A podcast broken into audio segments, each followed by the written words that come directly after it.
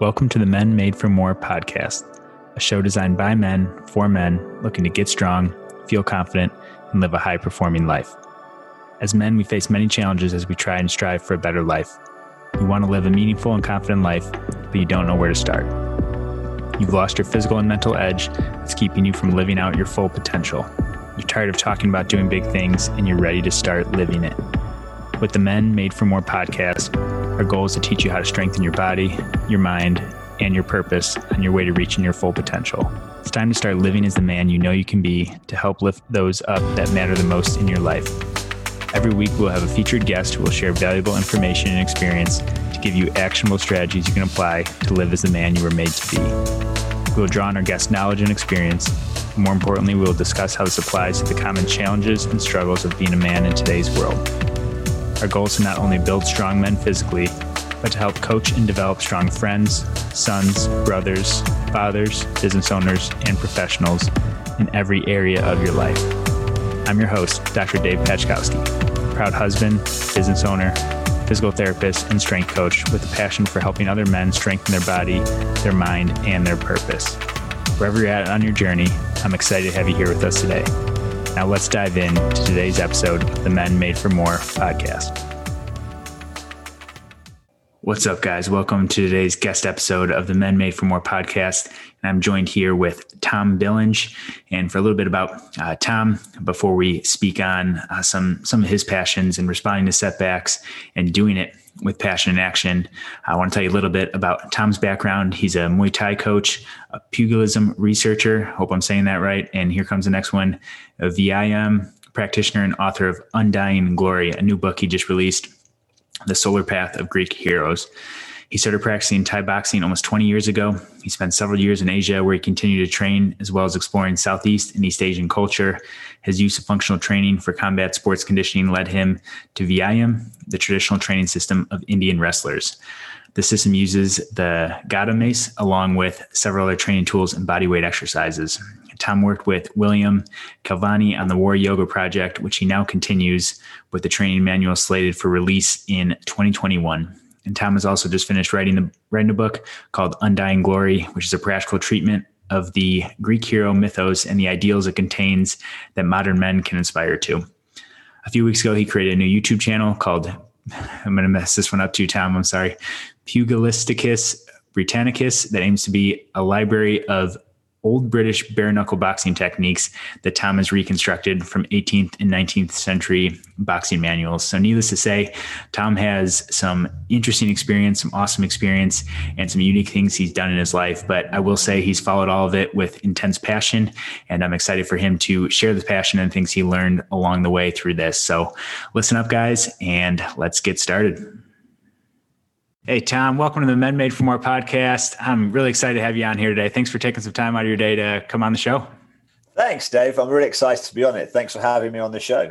Yeah, it's gonna it's gonna be fun. I'm excited to learn from you today. But why don't you, for those listening, give a kind of brief overview of your story, personally, professionally, where you're at, and what you're up to right now? Yeah, sure. Um, so I um, I've basically started out on my kind of uh, let's say martial arts slash fitness slash manhood journey really through um, starting Muay Thai in my very early 20s. Um, I went to Thailand on a vacation with some buddies and uh, discovered that Muay Thai was just this really cool thing, like Thai boxing and so I got back to England and I started training again and just fell in love with the sport. Um, competed at a very amateur level because I was never actually a very good fighter, but realized very early on that I really enjoyed coaching it and teaching it and ended up coaching several really good fighters back in England in the kind of early 2000s.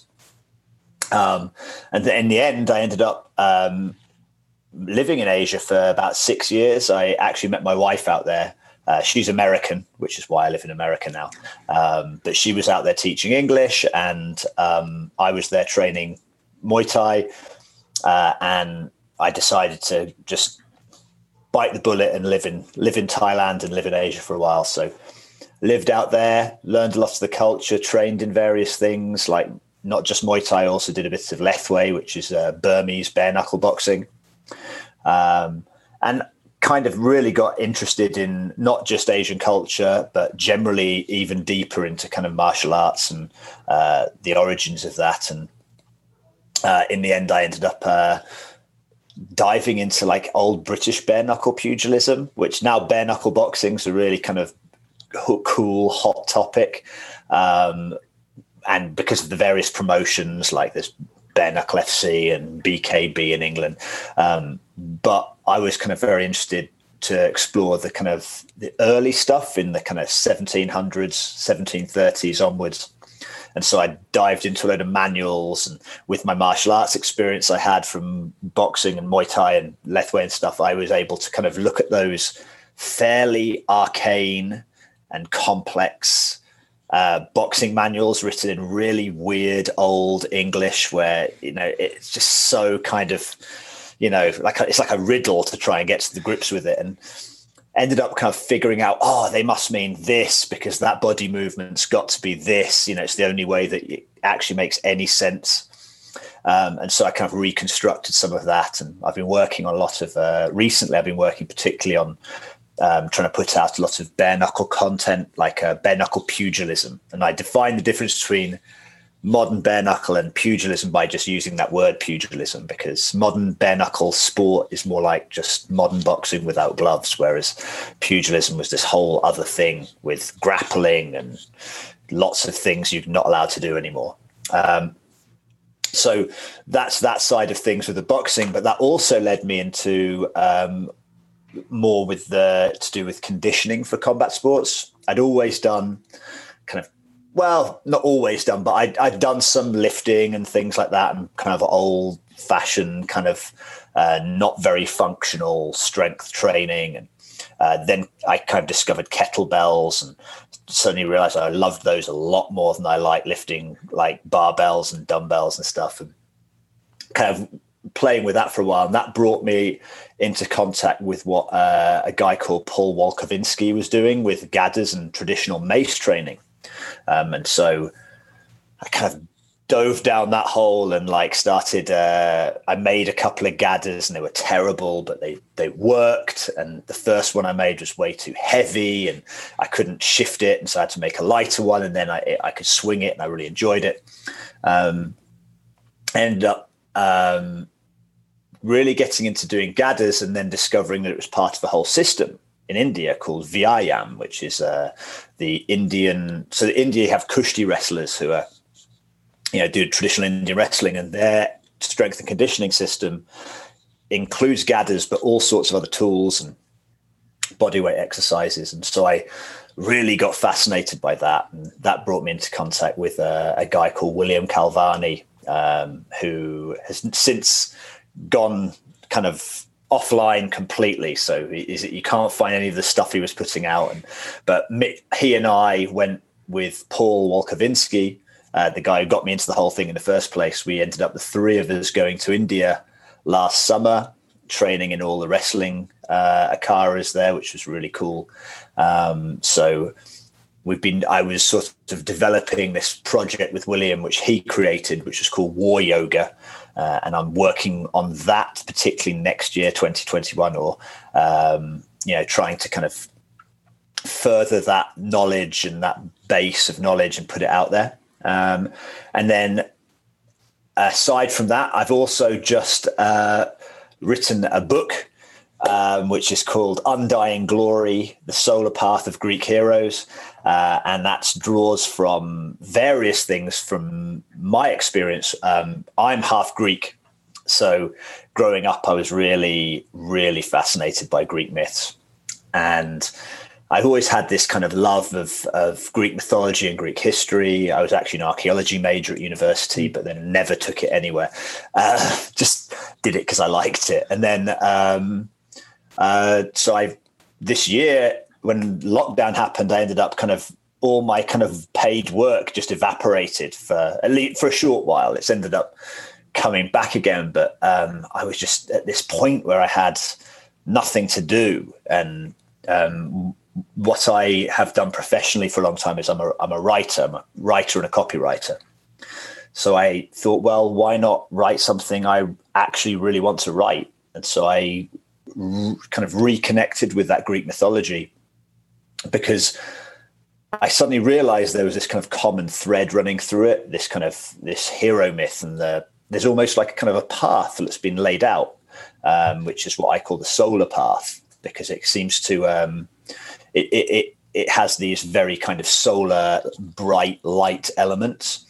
And it's it really is something that I I realized applies just as much to men today as it did to to men in the past. And while that's not the only interpretation of Greek myth, I just found this quite interesting common thread. And so uh, the book effectively unpacks that and um, really advances uh, these uh, this heroic ideal as a as an ideal for modern men too. So that's where I've been. That's that's where my journey has led me so far. So right now I'm on my books come out. I've um, I'm going to be building on war yoga over the next year and kind of reintroducing those concepts to people. And um, I'm also doing a, a, bare knuckle library on YouTube called Pugilisticus Britannicus, where I'm actually going to put out what I've learned from those boxing manuals. So it's pretty pretty busy time. Yeah, thanks for sharing all that, Tom. A lot of a lot of stuff going on. A lot of stuff, uh, at least in my world, stuff that I'm not as familiar with, and I, I want to get into a little bit of that. I was taking some notes as you were writing to some questions I had, and and sure. first one that came up in, in relation to your book is just, in, was this something that you had been thinking about writing for a while? Was, it, was this kind of on the back burner, but just never had the time for it, or, or talk me through kind of how that the, the evolution of the book writing itself? Yeah, so I'd always thought I had a book in me and then I never had the time for it, um, and and never really dedicated time to think too much about it. And then I I'd, uh, been thinking over this idea of the twelve labors of Heracles, and I was thinking. Her- or sometimes Hercules, people know, but in Greek he's called Heracles. Um, and I realized that those 12 labors had kind of a hidden message in them almost. You know, there was little little nuggets of information that were you know, you could read it as just a kind of fancy story, or you could see it as steps towards because Heracles is basically born as a as a demigod. Uh, he's the son of Zeus, but he's he would die a normal man's death and live a normal man's life.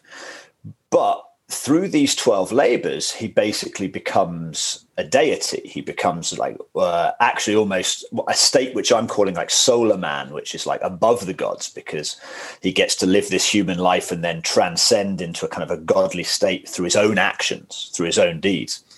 And I had this kind of thing mulling over in my head and thinking, God, that's really interesting. You know, you could probably, I could probably write a pamphlet, you know, a little leaflet or something about that, or a small, you know, small magazine release kind of thing. And I so I started writing it when when lockdown happened. I was like, okay, I'm going to do it. And suddenly I realized there's so much more to it than this. This just this is this is I've finished the 12 labors of, of Heracles and I thought there's more. I'm not there's something I'm missing here. Like I'm going to look at the other myths again. And so I started looking at the other big hero myths. And I just found that they also had similar ideas, at least as I saw them, in these myths. So I found uh, that the th- three earliest heroes in Greek mythology, who are Cadmus, Perseus, and Bellerophon, they all have things worthy of, of looking at in their myths. Um, Theseus has things worthy in his myths, and then Jason from Jason of the Argonaut fame also has a story there, which is interesting. And I found this kind of common thread and so I realized very quickly, oh, this is going to become a book. It's not just going to be a pamphlet. And um, yeah, so I started writing it. It it kind of wrote itself, if I'm being honest with you. I almost felt like I wasn't writing it at one point. I felt like it was just kind of coming out as though it was like beamed out of the ether, you know. Um, and and then I finished it and um, I talked to several people that I knew in my network, and one of one of whom is a is a publisher, um, and and he just expressed interest straight away in it. So I was very fortunate, actually, um, and and yeah, we've been working together on the last edits, and um, it's been a kind of really interesting process. It's just a rip roaring time, like less than a year, and suddenly I'm you know I'm there with a finished book.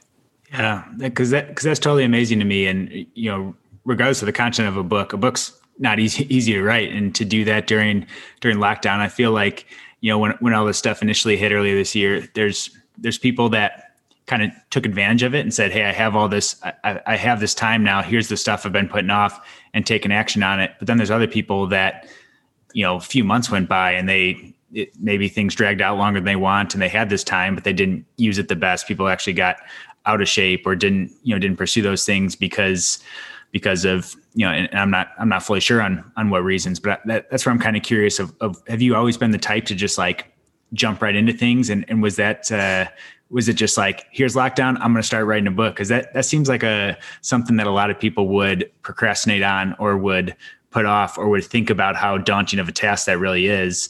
What uh is that in line with with how you usually are or, was there was there something yeah. different with this this process? no, no I'm, I'm i guess i'm a fairly enthusiastic human being. So once something kind of grabs me i just go all in. Um and um yeah i guess with this it, it's no like it's no different from other things really. Like when i when i lived in asia i suddenly realized that there's always really cool temples everywhere. So i then as soon as i was when i was there i was like right i'm going to take advantage of this completely. And so i just explored literally hundreds of temples. And at one point I had a website. Um, it's still online, but it's very old and it hasn't been it hasn't been touched for years. Uh, called the Temple Trail, where I used to just go to the. I used to write up all these temples and the stories of them. So it kind of is in line with with with the way that I've generally operated. And I guess yeah, there's a part of me that was during lockdown was like, yeah, now I can just hang out and read some books and work out, which I did that too. Um, but you know, I got to also, I just also thought, well, what a, what an opportunity.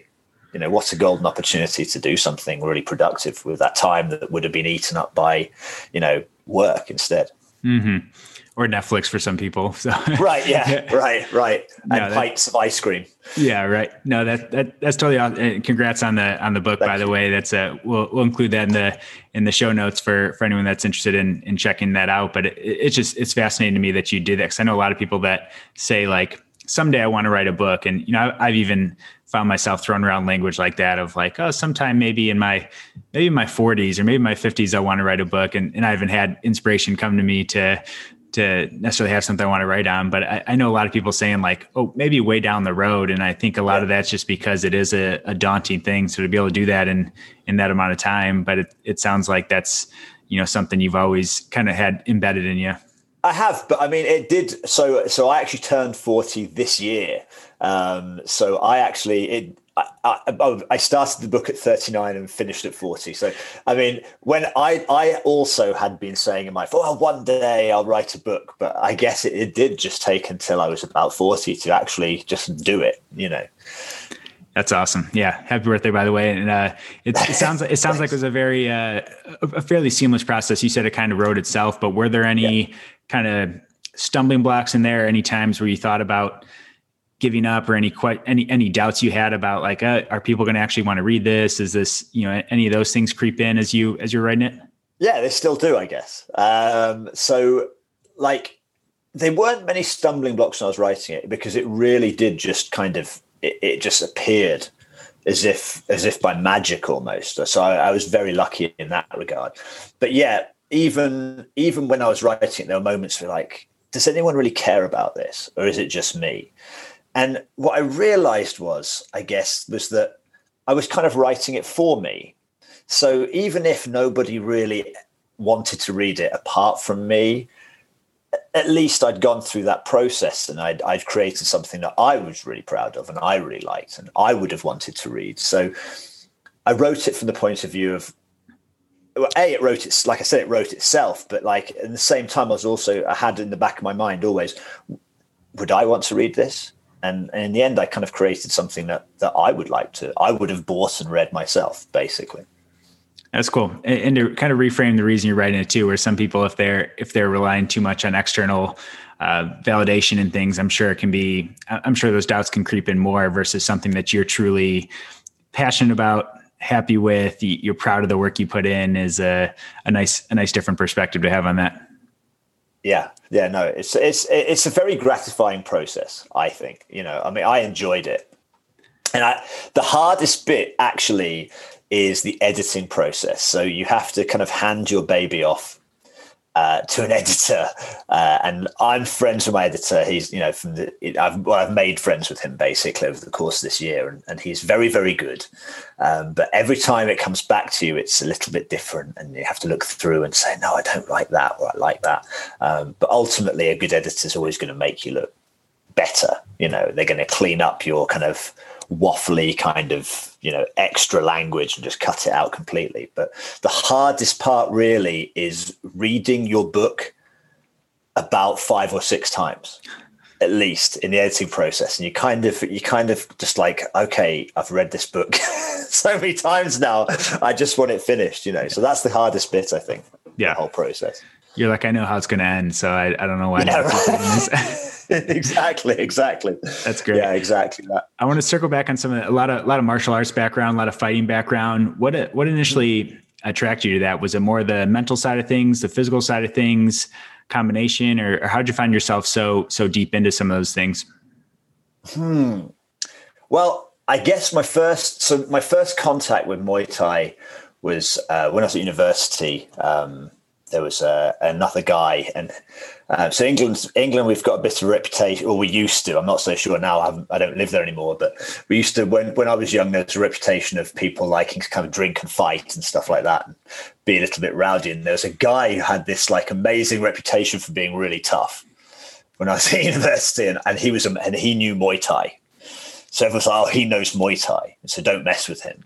So I thought, oh yeah, that sounds really cool. You know, like that's like so I learned, looked about Muay Thai. So oh yeah, it's like boxing except you can do like kicks and elbows and knees. And I was like, wow, yeah, I'm not going to mess with that guy. Um, and so yeah, that's my introduction to it was that. And then then I went to Thailand and I, I was like, oh, they've got to see this Muay Thai stuff, you know. Uh, and I saw it. I saw some fights in the stadium and ended up training in a gym there um, just briefly and just thought this is this is great. You know, I just felt really good, and I felt kind of a bit tough. You know, which is kind of silly, really. But I just I kind of felt a bit tough, and then um, I got back to England, and I was like, right, I'm going to train. I'm going to try this out because I wasn't really an exercise person. I always found like exercise to be quite boring in a way, um, and then um, I ended up going to my first class of Muay Thai, and I was kind of terrified of walking into that gym because you kind of think, oh, it's going to be full of big tough guys who are going to beat me up.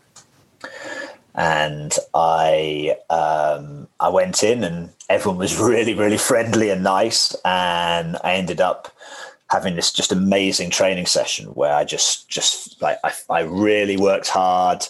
I was exhausted, but just felt brilliant, felt alive and great and really kind of excited.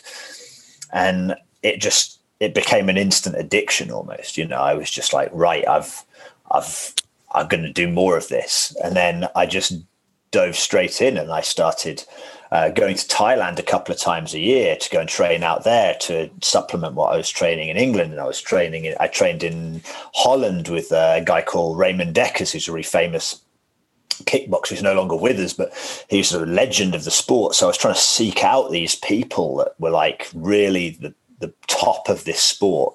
And, you know, in Thailand, I was very lucky to train with some, uh, a place called Jitti Gym, which was home to um, some really famous fighters who I've ended up becoming friends with. Um, and so I trained with, a, there's a guy called Liam Harrison, um, and I met him. He's like one of the top fighters in the world even today. Um, and he's an Englishman too. So we it's easy to connect with those guys. And um, and it was just like I had this amazing opportunity. It was this kind of whirlwind of like meeting kind of heroes, but at the same time they were really down to earth, and we are all just doing the same work at the same time together. And that kind of it just the whole culture behind it as well as the physical aspect just it just grabbed me and it was just this it, it was an instant love affair basically and so that's how I kind of got into martial arts. It was it was just this kind of it was a cultural and uh, and physical sensation actually of doing it. It just kind of grabbed me.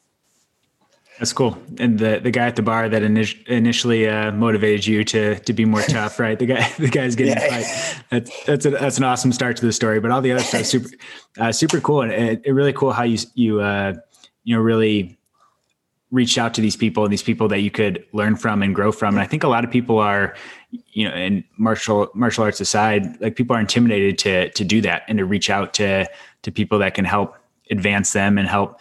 Uh, like you said, it might be because they're intimidated because you think they're these heroes or they're that they're not down to earth. Or what do you you know what do you see as uh, as barriers that might stop people from from reaching out and, and seeking out help and and what uh, you know how did you kind of go about that of even like getting in contact mm. with these people?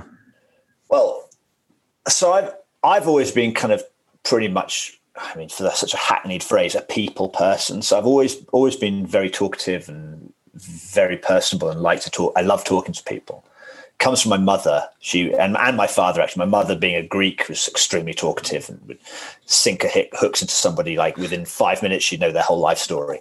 Um, and my father was a university lecturer, so he was he was also quite talkative. So I've developed that gene, I guess. So uh, from that point of view, that gives me a bit of an advantage. But I guess something that would really put people off um, approaching their idols or people who they see as being, you know, very important in the, in a sport or in something they're interested in, it's probably they worry that they're just going to be rejected outright, uh, or like, oh, I can't talk to them, I'm not on their level, and ultimately, people are people.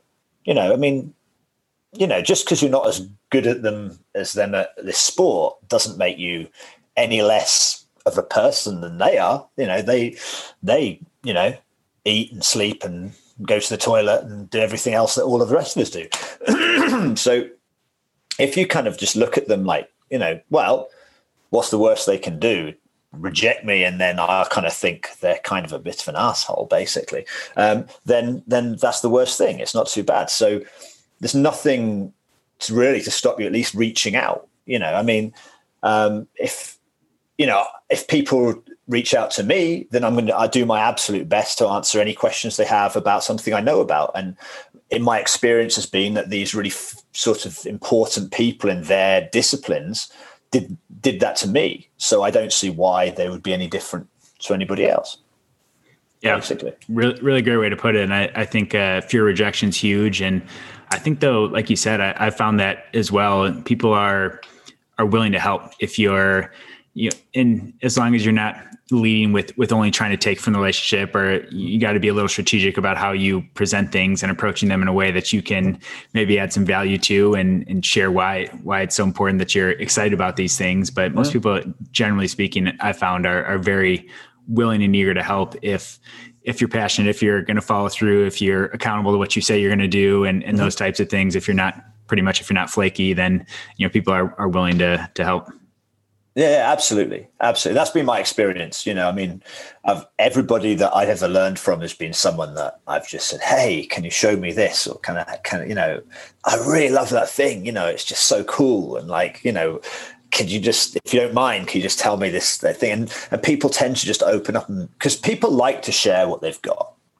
like in martial arts, in all sorts of physical disciplines. I guess people pe- people don't have secrets and if they do, it's kind of weird because like there's nothing there's nothing new under the sun. So your secret isn't really your secret. It's something that somebody else has also done in the past, also knows about. And so, you know, how how can you keep that to yourself and not share that with other people? That's my feeling anyway. Yeah, it's great. And I uh you know, the people focus on the fear of rejection, though they focus on the risk of what what could go wrong if I do this versus focusing on how much that can help them or accelerate their their training or accelerate their career because uh, you don't have to put an exact number on it but would you say it significantly sped up the the process if you were trying to do that all on your own? Oh yeah absolutely. Like it, you know if i hadn't every time I, I, I would work with somebody who was a, just an elite level in something and was and was a good teacher because there's a, there's a difference there too because some people are really good at something but are terrible at transmitting that information but when you can work with someone who's just got those two elements, they are very good at what they do, and they are, if not very good, at least capable of passing that on to you. It's a huge acceleration. I mean, you know, I like for example, with the with working with like the the, the mace, the GADA, I um, I was pretty good at it, um, but I kind of figured it out by watching other people, and then I actually met with uh, Paul Wolkowinski, who was the guy who I started watching the videos because he came to Connecticut, where I live, and just there was two things that I'd really struggled on, and one of them, at least, was with actually was with Indian clubs because I've tried the Indian clubs. And, you know, they're very if to be very good at Indian clubs, you have to be pretty well mind body connected in a way that I'm not quite there. Um, there was a move. I was like, I don't know how to transition. I don't. I tried and I tried and I tried, and I just asked Paul because he was there. I said, Paul, how do you do this? And he just two minutes got me doing it. You know, because he knew what to do. He knew exactly how to do it, and he knew exactly how to teach it.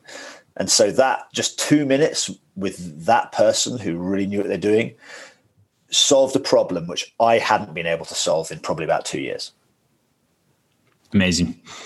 And see that see that with a lot of people, and, and they they put off seeking out help, and and we, we can we can uh, classify help as a like informal reaching out for mentors, like seeking out people that you may already know and, and then also like formal help of actually hiring a trainer or a coach or those things but right. it speeds up and I, I ran this the first time i started getting coaching for our business and now coaching other stuff personally is it just accelerates things exponentially like in Absolutely. ways that I, I don't know. I, I wish I would have done it sooner because you know you, you save years of frustration and time and trying things. And it's okay if you want to go down that route. I think there's value in learning on your own and not just mm-hmm. jumping right into that. But it's a uh, it, it's something that can if, if you feel like you're struggling with something like you got to put yourself out there and, and seek help in those areas Oh, absolutely, especially especially if you've been doing it for a little while, you know that you like it, and you know you've kind of found that you can do some things, and then that's a critical point because there's that moment where that little bit of help there will just kind of launch the next stage, next step in your development in something, you know. Yeah. yeah. So so true, and uh, I want to want to circle back on some you, you mentioned a couple times. I actually wrote uh, one of the first notes I wrote down when you started talking, and then you mentioned it here again. So a good segue in. But you mentioned you were a good, uh, or not not a very good athlete, but you found out you were good at at coaching. And I think we we run into a lot of people that are that maybe they excel at something in in sport or in you know a physical feat, but they don't know how to how to coach it or communicate it. What do you think separates a good uh, a good coach from some someone who's just uh, simply simply good at doing it? Where's that where's that uh, you know difference between okay, mm-hmm. I'm a good I'm a good fighter, I'm a good athlete. Now, what what separates them from the good coaches that can actually communicate that and create other good athletes along with that? Yeah, that's a good question. So it's kind of interesting because I've encountered some amazing fighters, but the problem is, is they without thinking know how to do it. And they've never really put the, pr- thought process in through all the details that lead up to that technique, let's say. So, for example, you know, somebody who's a really good kicker in Muay Thai. I've had Thai coaches or and, and English coaches who've just said, "Well, you just kick it, just kick." You know, just just do that. Just turn your hip. Just and and and for them, they just they know what they're doing. They know exactly how to do it, but for they, they can't em, empath, empathize, em, empathize with uh, the person who doesn't know how to do it because they've always kind of known how to do it. And then at the same time, there's sometimes this kind of communication barrier where they're just like they they can't they can't string together all the little details, but in a way that doesn't overwhelm someone. So you've got sort of this fine line to walk where you have to first of all put yourself in the shoes of the person who is struggling to do it because I know I could do it, but I also know they can't do it and I can see what they're doing wrong. But rather than like, you know, forcing every single point on on on I'll t- so what I what I'll do and I think myself as a good coach. Maybe, yeah, I don't think I haven't had any problems so far. Maybe, maybe someone would disagree. I don't know, but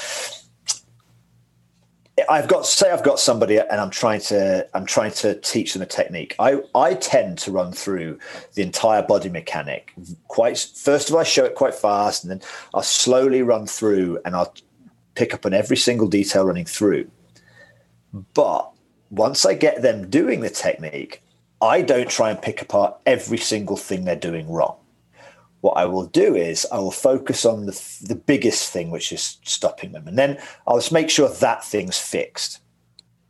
And once that thing's fixed and they're doing it naturally and happily, then we can look at something else that they can do to improve. So instead of just either just saying, "Oh, you're doing it wrong, just do it right," like I've had some people do, um, and instead of sort of picking on every detail throughout every single time they perform a technique, I think focusing on something until it's kind of at least not if not perfect, then at least up to a better level, and then you can start looking at other things that they're doing, and then slowly building it, and eventually someone's just going to get all those parts and and then they'll understand properly i guess yeah I, no, I, I love that, and I I, uh, I see a lot of applications with that. From you know, we, we look at say our physical therapy business, and someone comes in, you see them squat, and you're like, whoa, like okay, we got a lot of things to work on, but let's let's let's try one. You don't you don't tell them that you don't say like, well, this is a mess and this is a train wreck and this and that. You right. you find you find one thing to to focus on it, and same thing. And you know, with the the clients I I coach some of our high performance coaching clients it's like they come in and they're like there's a lot of things wrong their their uh their uh, schedule's a mess their priorities are a mess they're doing these yeah. things and you you can't overwhelm them either though with that. Like whenever you're working with people it's it's identifying that okay what are the what are the one or two key things here that we need to that we need to change? And yeah. if we if we find the right the right keys in those things then a lot of those other things tend to fall into place versus saying here's a list of 30 things you need to improve. Like, right, come, right. come back come back when you have these figured out and they'll be like right is this guy yeah, crazy no yeah. way yeah, yeah, no way yeah yeah quick way to lose somebody yeah but focusing on the and i think that you know even ties into you writing a book and some of these things like focusing on all the things that you need to do if you if you really sat down and wrote a wrote a list of all the things you need to do to write a book the list would probably be crazy. But what did, what did you probably do? Start start writing? Yeah, I just started writing. Right, I started writing and then realized the need to grow. This bit needed to get bigger, and this bit needed to get bigger. Oh, I, you know, found something here that I need to dig into and explore. You know, so that's just yeah, it's it's kind of a similar process, I guess. You you you can't just look completely at the big picture. You know, I mean, it's good to see the big picture from you know from a with a especially as a coach and seeing okay i can see everything's going here. But you can't focus on just okay all of these things need to be done. You you know you just have to be okay let's let's do what i can do right now in this time. And that's what i can do now. This is what we can improve right now. This is what we can work on right now you know? Yeah, I love it. And that's whether good coaches, good leaders, good, you know, when you're dealing with people in general, it's this, there's this kind of skill. It's almost like a dance between seeing the big picture and then being able to to bring it into some minute, some fine details, but then also keeping the big picture in mind. If, if we if we get stuck on either one of those, the people that are always looking uh, big picture and all these things to do and all these things they want to accomplish, but they don't know how to you know day in day out accomplish those things and follow through on those things then they're not going to get anywhere. But if someone's so like head down in the weeds and just working working working without stepping back and seeing where they're going right. they might be making a lot of progress but not in the areas that are needed the most. Exactly. Exactly. Exactly right. Yeah. I couldn't agree more yeah and it's a it's a it's a fun thing. It's really cool to hear you say that because see that a lot and I, I, think that can apply to so many people listening whether that's you know whether it's a physical thing whether it's a said writing a book a job thing trying to lead people that's a a good good rule of thumb there. Anything else that stands out from a, a coaching standpoint that uh, you tend to see the difference between simply good fighter good athlete versus good coach? Um, i mean really it's a matter of a matter of communication. Some people are very good at teaching something you know some some people are just able to uh, make those minor adjustments and and convey to somebody and, and communicate somebody what what they're doing but also why. Because what i've found is is if i just tell someone oh you've you should do this they want to know why because if they don't know why, if there's no reason behind the the adjustment or the the the work that you're doing, then people just say, well, that's just the way you do it. That doesn't mean it's the way it's done. And actually, you know, if you if you explain something, well, the re- you do do this because of this, and because it'll help you with this, or because this is the end result of what we're trying to do here. Um, people are going to say, "Oh, great! Now I know," and they're going to actually put more energy into that, knowing why they're going, why they should do it. That's another thing I think. Yeah, that's great. I love the the what and the why with that too, yeah. where people people need to know both. If you just if you just tell them one or the if you just tell people the why and yeah. don't tell them how to do it, they'll be like, yeah. okay, it's great. I know that's important, but right. Give me some more with that. Yeah, right. Exactly. Yeah. So there needs to be that. There needs to be the context of what you're doing. You know, I mean, so, for example, if I'm teaching some pad techniques for somebody, I'll, and the reason I'll string together a couple of techniques, people just say, "Oh, well, that just looks fancy" or something, and I say, "Well, no, you know, if you if if you if you hit somebody here, then they're they're going to tend to react in a certain way, which is going to open up this other thing. So that's why we're going to follow up with this, or you know, and once you kind of start building that into people's mind and and also kind of trying to kind of uh, foster a certain mindset as well in who you're coaching. Um, you know they're going to be much more receptive to what you're teaching them. You know if you're not only teaching them how to do this thing but also kind of building them up psychologically to feel like much better about themselves and much better about what they're doing ultimately that's got to be one of the main main goals in coaching anyone is is not just improving that thing but being able to make them feel good about themselves which can translate into sort of all these other areas of life you know? Yeah that's that's great. I, lo- I love that too the the mindset behind it. And uh, another thing with mindset too that uh, something I wanted to ask you is, you know, we, we, talk with a lot of a lot of clients I work with, a lot of the you know people trying to achieve health, and I think uh, you know, I think fighters seem to do a really good job with this. Is is around habits and whether you're whether you're a fighter, whether you're an athlete, whether you're just a you know business owner trying to uh, take your business to the next level, the the daily habits become so important for for getting yourself to the next level. What are mm-hmm. you know what are some of the the key habits having surrounded yourself around some of these these really great coaches and fighters? What are some of the key uh, you know habits or uh, consistencies you can pick up on that separated maybe the the average from the the excellent? Okay, that's kind of interesting because what I've found uh, is that things have changed a lot over the last few years. When I first started, there were lots of bad habits, like uh, a lot of, especially in the English English Muay Thai scene, uh, which is a really great, right, very very high level fighting scene for Muay Thai. Um, but there's a lot of bad habits because people tended with their natural English inclination towards drink and having a good time would kind of train hard and you know get up to that fight. They'd fight and then they'd just kind of go off the rails for a couple of weeks, and then it would be that whole process of kind of rolling people back in. And what what's really what really happened there is that the fighters with a lot more longevity and I think it's not just that; it's in, across all sports, even things like soccer and stuff. I think that used to happen too. Um, the, the the it just people suddenly realize over time there's some guys that just stuck around longer. They just had these longer careers. They just they achieved a little bit more, and it, they they weren't going out and cutting loose so much. You know, on the night of the fight after they'd finished, they might have a couple of drinks and, you know, relax that thing, but then, you know, and take a couple of days off training just to recover and then they'd be straight back in again. And that kind of consistency of always going in and training, you know, you, you don't feel like it, but you still go in, you know, you don't, you, you just sort of setting, setting a routine for and, and actually being really serious about what you're doing instead of just oh well i feel like training today or i feel like doing that today so i'll do it. So when you kind of cut out that emotional side entirely and just say well today is this and this is what i do on this day you know it doesn't matter how i feel because you know all of us have that thing where you just you it's the time to go to the gym and you just think oh i could really just stay at home and you know, sit on the couch because that sound that I'm just not feeling very good today or something like that. But then you you go in anyway, and you go in and you do it anyway, and within about ten minutes you forget that you felt bad in the first place, and you're just doing what you're meant to do and enjoying it.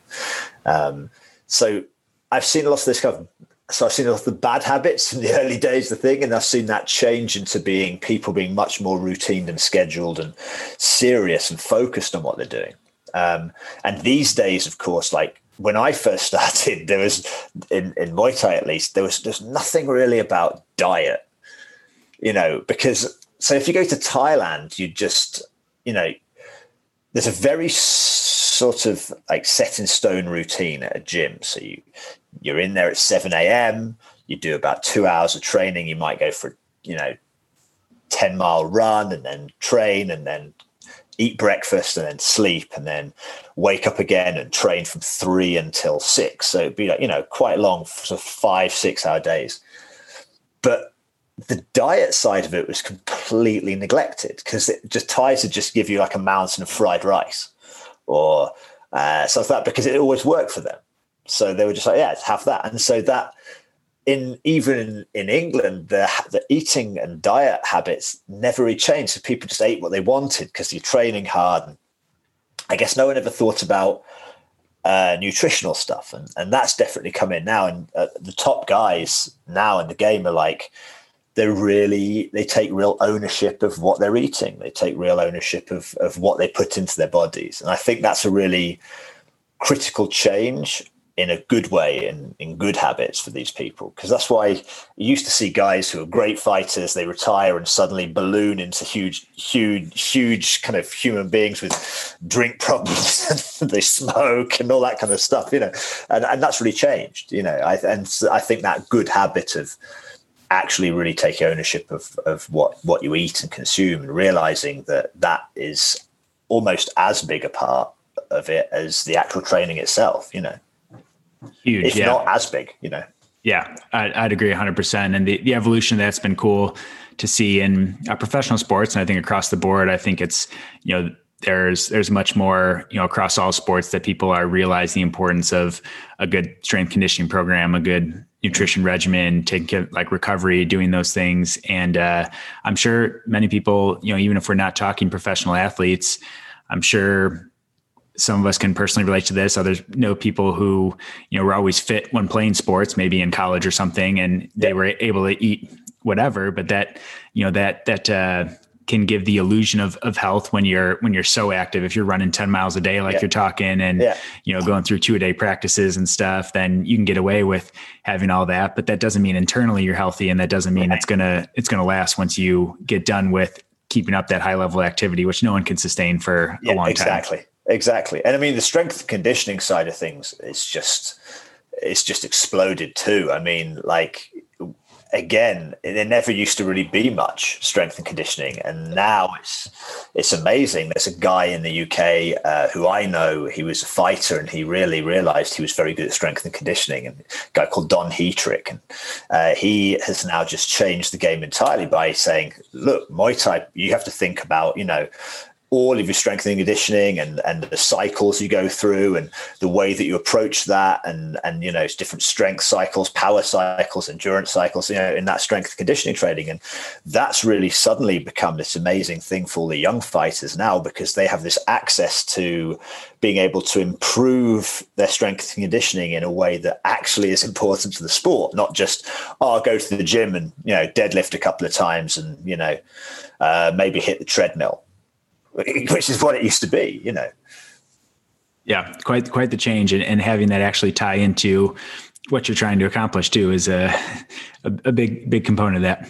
Right. The I mean, I mean, the programming that didn't exist in the you know twenty years ago. There were there were there was nobody really programming in at least in Muay Thai as I knew it, and now it's now it's just it's a huge a huge game, and especially a lot of it also comes down to uh, one is just that people seeing other sports, but as soon as um, there's kind of money going into a sport in a way, people start taking it a lot more seriously. And um, Muay Thai has recently had a had a big big increase initially when MMA really took off, but then um, with the ONE Championship in um, which is big Asian MMA and kickboxing uh, championship, they were actually really paying athlete paying Muay Thai fighters now, which is something that didn't really happen before in the past. And so people are suddenly realizing, well, actually, I could. I, it doesn't have to be like an after. I, I don't have to work in this job and then do Muay Thai uh, because I love it and have to pay for my life with like being an electrician or uh, something like that. They can actually just focus on it, and that's really been a game changer because now they can really focus on their strength and conditioning, on their nutrition, and you know, programming everything so that it all fits into them becoming like this really great fighter. Mm-hmm. Yeah, when it can become a full time job, that's uh, right. It allows you to take it take it a lot more seriously, and well, that's the that's the dream right there, right? right? Most people haven't got that luxury. Most people don't have the luxury, but to get to that point, you still have to you still have to treat it with the same intensity and uh, intentionality behind all those different areas that we're talking about. Oh yeah, absolutely, absolutely. Yeah. Well, Tom, man, this this has been great. I got a I got a couple more questions for you as we as we wrap up here, but uh, you know, I, I appreciate your insight on all the the martial arts side of things, the with with uh in writing a book too. And and some of the life lessons you've learned have been you know been really inspirational to learn from. And i think i need to need to go write a book now sometime soon when i get when when, when, when, inspiration strikes. But uh, i love how you talk about in the book too. And, and you mentioned how uh, for men specifically of this this journey of becoming a hero. And, and you know one thing that was important when i started this show is uh, to you know to help guys to you know become better versions of themselves to learn how to take control of their lives and level up their lives in these different areas. But that doesn't come without uh, struggles and challenges and, and mm-hmm. hardships and those things. And that's uh, absolutely. definitely want this to be a place where where guys know that like yes we can we can strive for that and it's going to be worth it but it's not going to be easy. You're going to mess up you're going to fail. And uh, you and i probably both know that uh, our journeys have been nothing but easy and um, yeah you know the the illusion of of either a self-made man or a, a guy that's got it all together is just is just not real life. And I, I, would love if you wouldn't mind being vulnerable with people listening of do you have any challenges you're you're currently facing or something you've gone through maybe in the last year or so that's uh, ended up being a, a catalyst for your growth as a man? Hmm. It's kind of interesting. I mean i've there's been some very interesting times in my life. So i think the biggest um, biggest challenge I had, or the biggest biggest single event um, in my life that really changed my entire outlook on on life in many ways was um, I uh, when I first moved to Thailand. I was I was in my in my twenties. I was actually uh, when I moved there, I was twenty nine, and at that time I was. Um, I, I, was still quite a young man, and I liked to kind of drink and and have a have a good time. And um, I guess it kind of there was a moment where it kind of it was taking over a bit. You know, it, there was a, there was a danger there, and, and and I used to go every weekend. I'd go out and drink, and I'd get too drunk. Um, and one weekend, I went out, and it's in Thailand, and the Thais are very nice, but they, uh, if you if they feel annoyed or upset with something you've said or done, they they don't mess around. And um, yeah, I think I, I got extremely drunk and probably said something I shouldn't have said or something like that. And I, and I got uh, I got attacked. I got a sucker punch from behind, and then I got stomped. I mean, I was actually um, a friend of mine apparently jumped on me and saved me, but they would have just kept stand, stamping on my head, and I actually got uh, I actually got a metal plate in my face, um, um, just under my eye orbital, because I got a fracture, six fractures around my eye. Um, and as somebody who could fight, and as somebody who was not worried about, you know, I was able to take care of myself and stuff, but actually losing myself entirely to a sort of abandon, you know, of a complete chaotic, like, you know, getting drunk to the point where it, it I didn't have control. And that that moment, having that happen at the time, was extremely traumatic. I was, um, you know, had to have surgery in hospital in Thailand, and I was pretty fearful of going outside, actually. Um, and I, I kind of really kind of went into myself. And I was lucky that I had uh, my girlfriend, now wife, there, kind of with me to help, you know, sort of help help look after me a bit, really. Um, but I just realized then and there, like it was just that, that revel- revelatory moment, like this path of it's it's going to lead nowhere. It's going to lead to somewhere really terrible. Like it, if you if you go out and and lose control, one day it, it could be way worse. And I mean, that was a pretty bad time. But so it ended up being like one of the best things that ever happened to me in my life. Because even though I was almost killed and felt like had this feeling of total helplessness afterwards and, and total fear of going outside it helped me rebuild a bit because i realized you know i need to have more control over myself and i need to you know i can't control those guys but i can control me. I control how i react. I control my behavior. Um, and so since that point i basically completely stopped drinking. I'll, I'll have a drink once a year or twice a year maybe. Um, but i kind of was like no I, am not going to do that anymore. And um, you know i had i had a lot of uh, it was a kind of I'd had a few unhealthy habits too, but it really was just like no, there's now I've got to take control, and I can't live in. And, and in the book, in a way, I talk about um, these two concepts, which are so there's two two of the Greek gods, Apollo and Dionysus, and they kind of while they're brothers and they have some connection, they they represent two kind of opposite directions. Like Dionysus is this kind of god of uh, revelry and drink and and complete abandon and chaotic abandon. And Dionysus is this god of like light and order. Um, and it was that moment, I guess you could say, that I kind of I've been on this Dionysian path of of kind of I was kind of going a bit more chaotic, and this event just turned me around, and I just was like, I just thought, no, I'm gonna. I'm to completely change all these things and just take control of myself uh, my behaviors and the way that I uh, react to the world. And it's an ongoing process. I mean, you know, I can't say I've got it all sorted out now, but what I realized is, is that, you know, each step forward on that path is a positive step.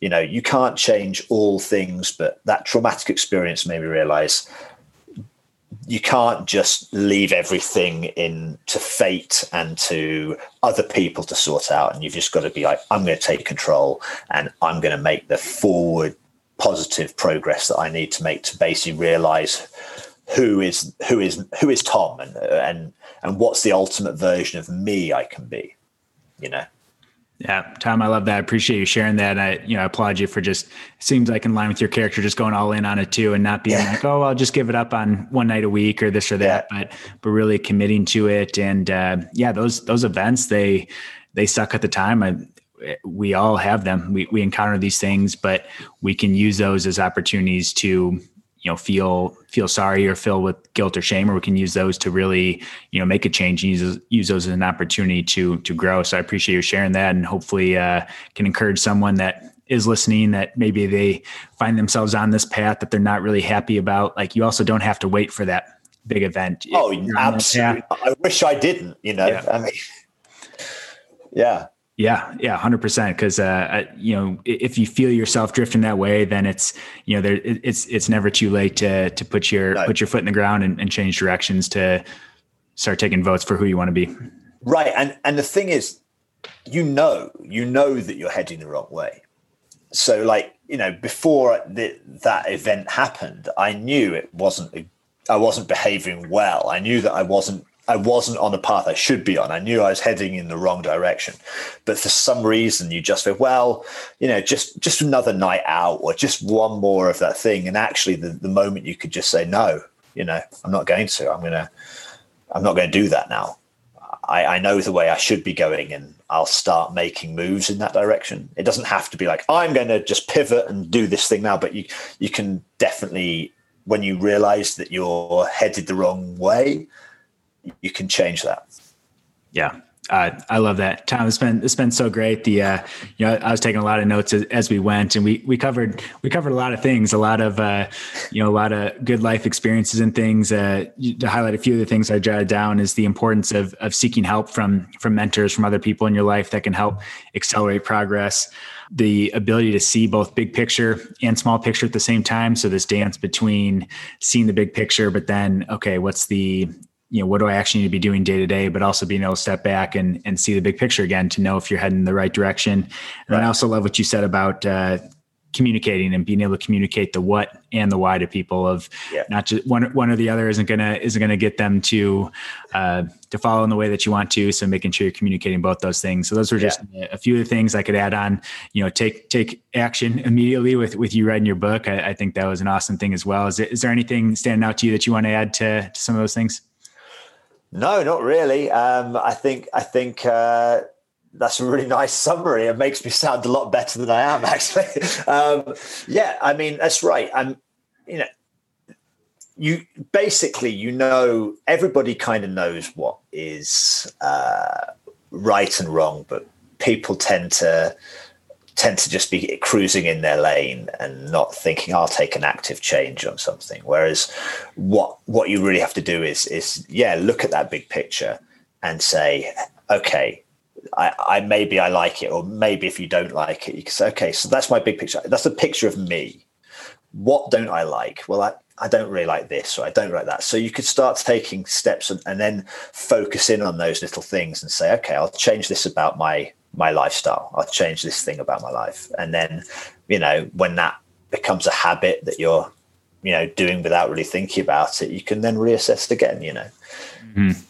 Yeah, really well said. And uh, last last hypothetical scenario here. Going to ask you, uh, ask all the guests sure. here as we as we wrap up. And uh, I'm going to be excited to hear your answer because just for context, you just turned you just turned 40.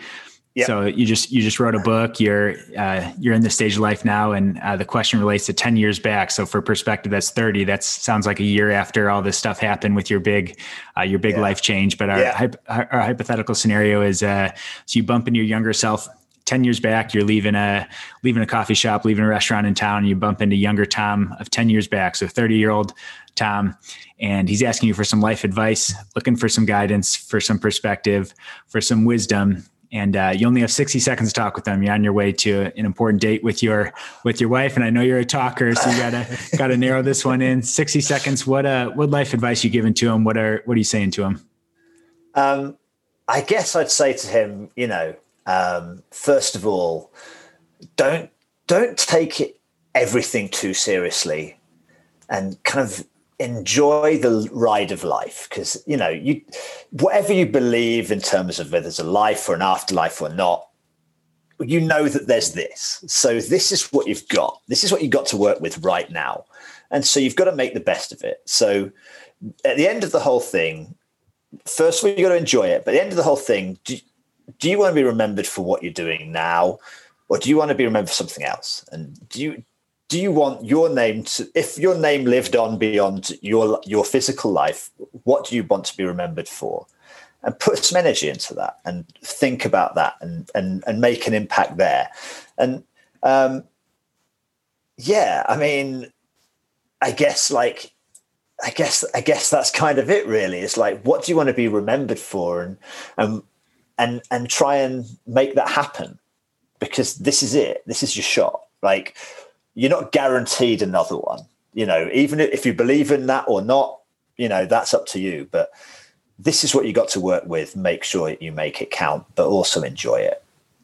Yeah, I love that. Well said, Tom. And that's, uh, you know, I really think a lot of guys can benefit from hearing that because there really is a lack of urgency. There's this uh, belief that we have so much time left ahead and that there's all this time to do stuff. And like you jumped in and writing a book, I want to applaud you for that and for uh, just jumping in on some of these things because uh, there there is a real lack of urgency when there should be. I think we need to live with more urgency because we don't we don't know as you saw ten years ago.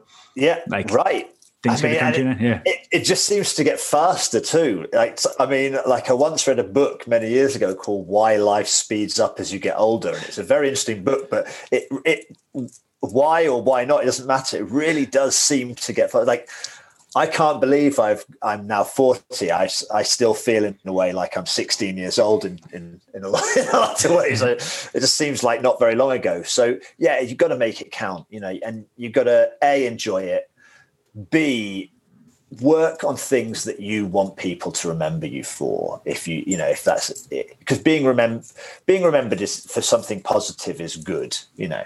Um yeah. That's it really. That's yeah. that's that's my way of looking at it That's great, Tom. I've uh, I've had a blast today. I appreciate you coming on. I uh, appreciate your me. your energy, your passion, your uh, you know your you, you can tell you're you're excited about about this and, and about life, and I appreciate that in you. Uh, for those looking to connect with you, where can they where can they reach out to you? Where can they find you? Okay, yeah, cool. So um, the the my the easiest way probably is Instagram, as terrible as that sounds, because um, it is just a very quick sort of weird little social media thing. But I'm on there. I am Tom Billinge, which is just my name with no spaces or anything, just T O M B I L L I N G E. Tom Billinge on Instagram, um, or you can uh, also connect to me through. My, I've got a new YouTube channel about bare knuckle boxing, so if that interests you, uh, you can check that out, and that's called Pugilisticus Britannicus, which is sort of a mouthful, but uh, is about British old school bare knuckle pugilism, and um, yeah, otherwise. Um, I'm pretty easy to find. I mean, um, just look me up, Tom Billinge, and you'll find a way. And I will. I'll always answer people too. I, I, I'm. I'm kind of old fashioned. I, I, feel like if someone messages me, then I'm gonna I'm gonna get back to you for sure. Yeah, I love that. And where can they find your book? Because it comes out uh, December 21st, which is yes. in a few weeks of recording this episode. But this uh, this episode will launch after the facts. Your book will now be live. Where can they find it? Right. So you can find it on Amazon um, is the easiest place. So if you just go to amazon.com or whichever Amazon in your country, it's going to be available. Um, and uh, also you can get it through my publisher, Sanctus Europa. Uh, and they have a website, sanctuseuropa.com, I guess. Uh, I guess. Um, uh, but Amazon's probably the, the most accessible and easy place for most people. So you just go onto Amazon and look for Undying Glory or you look for Tom Billinge and hopefully the book will come up.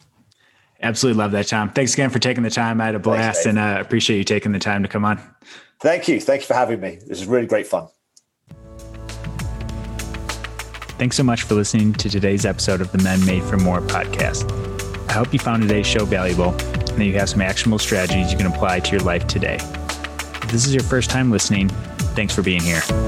The aim of this podcast is to provide a ton of the best possible content to help you grow in your journey to becoming the best version of yourself.